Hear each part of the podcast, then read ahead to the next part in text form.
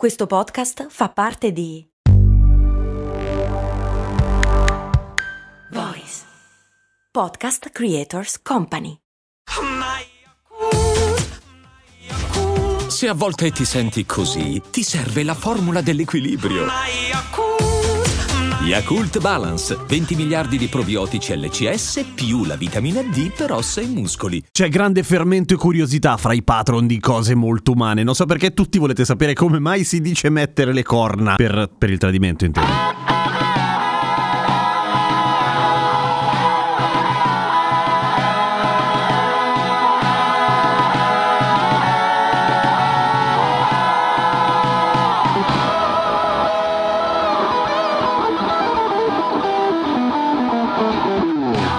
Come molti hanno indovinato, tutto questo accade sul canale di Discord dedicato ai patron di patreon.com/cosemoltoumane. Ecco, come avete indovinato lì, è proprio per quella cosa lì di Minosse, ma andiamo per parti. Allora, succede che a un certo punto Minosse, che è il re di Creta, riceve in dono da Poseidone, il re del mare, un toro bellissimo, e Poseidone gli dice: sacrificalo per me. E che è un po' una cagata, perché è come dire: ti do dei soldi, mi offri una cena. Non è che ha molto senso, però vabbè, gli dei sono un po' strani. Minosse prende questo toro e dice: Madonna, che fico! Era proprio un toro molto molto bello, piace tantissimo a tutti quanti, tanto che alla fine, al momento di doverlo sacrificare, dice: sai cosa? Io mi sa che ne ammazzo un altro e questo me lo tengo. Il che evidentemente rende Minosse un cretino, perché non puoi fregare un dio, voglio dire, cazzo, è un dio. E infatti ovviamente Poseidone se ne accorge subito, gli dice: tu, babbo, non dovevi fare questa cosa qua, perché comunque io te l'avevo dato per sacrificarlo a me, non per quella mezza cartuccia di toro che mi hai sacrificato così, un po' riciclato dal Natale, che ti hanno regalato i tori che non ti piacevano. Allora adesso mi vendico. E siccome è un dio, non è che si vendica rigandogli la biga, per esempio. No, fa una cosa molto più brutta. Prende Pasife, cioè sua moglie, e non è che la prende fisicamente, la prende in considerazione e la fa innamorare perdutamente del toro che gli ha regalato, che è veramente una vendetta trasversale meschina, cazzo, perché ne soffrono in due. Intanto Minosse, che evidentemente soffre a vedere la compagna di una vita che perde la testa per un bovino, e lei stessa che a un certo punto si vede la propria vita smontata perché alla fine è innamorata di un toro, cazzo, non va mica bene. Ma non si ferma qua la follia, lei si rivolge al buon Dedalo. Chi è Dedalo? Dedalo è un architetto, falegname, inventore, una persona non particolarmente fortunata. È quello che inventa il volo molto prima dei fratelli Wright, che babbi, e spinge suo figlio Icaro a volare. Suo figlio Icaro lo prende in parola e inizia a volare molto vicino al sole, si sciolgono le ali perché erano fatte di cera e muore male. Quindi Dedalo probabilmente non è una persona allegrissima, ma fatto sta che quando la regina Pasife gli dice: senti, avrei bisogno di un favore, mi dovresti costruire una cosina. Lui dice: cosa, regina?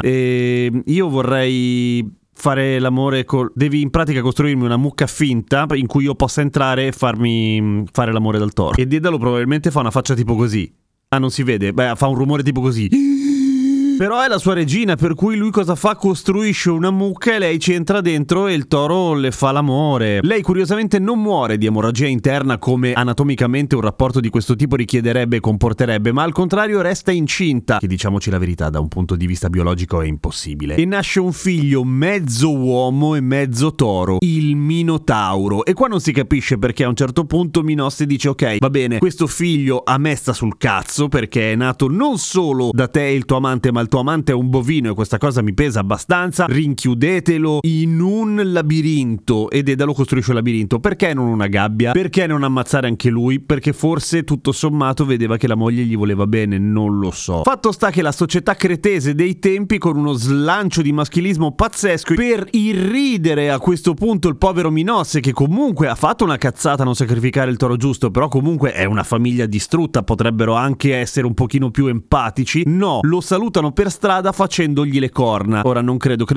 glielo facessero un po' dietro le spalle, perché a un re non è che gli puoi fare i gestacci, quello t'ammazza. Però proprio per prenderlo per il culo, per il fatto che sua moglie si è fatta un toro e ha fatto pure un figlio mezzo uomo e mezzo toro, gli fanno il gesto delle corna, come il toro, capito? E da qua fare le corna. Ora, come mai a un certo punto essere cornuti diventa un insulto? Perché una volta che la cosa del fare le corna rimane un po' nell'immaginario collettivo greco, succede che a un certo punto un re particolarmente stronzo che si chiamava Andronico inizia a appendere corna o teste di cervo, a seconda delle versioni, sulle pareti delle case degli uomini di cui si scopa le donne e che rapisce, cioè le seduce, le rapisce, le usa come concubine e poi le butta via. Proprio un uomo de merda. Questo accadeva sempre in Grecia. Poi quando i soldati di Guglielmo II, quindi i normanni, arrivano a Salonicco e vedono tutte le corna appese, iniziano a usarlo come insulto perché ah babbi avete le corna, che secondo me era una roba orribile, perché loro hanno le corna perché le loro mogli sono state rapite e abusate. Non c'era un cazzo da ridere. Comunque poi al re Andronico lo appendono anche lui morto male sulla sua casa. Quindi non è una bella storia da nessuna parte, fondamentalmente. Si potrebbe chiamare tradimento e invece no, invece le chiamiamo corna per quello. Tra l'altro mica solo in Italia, esiste un po' in un po' di paesi questa cosa qua.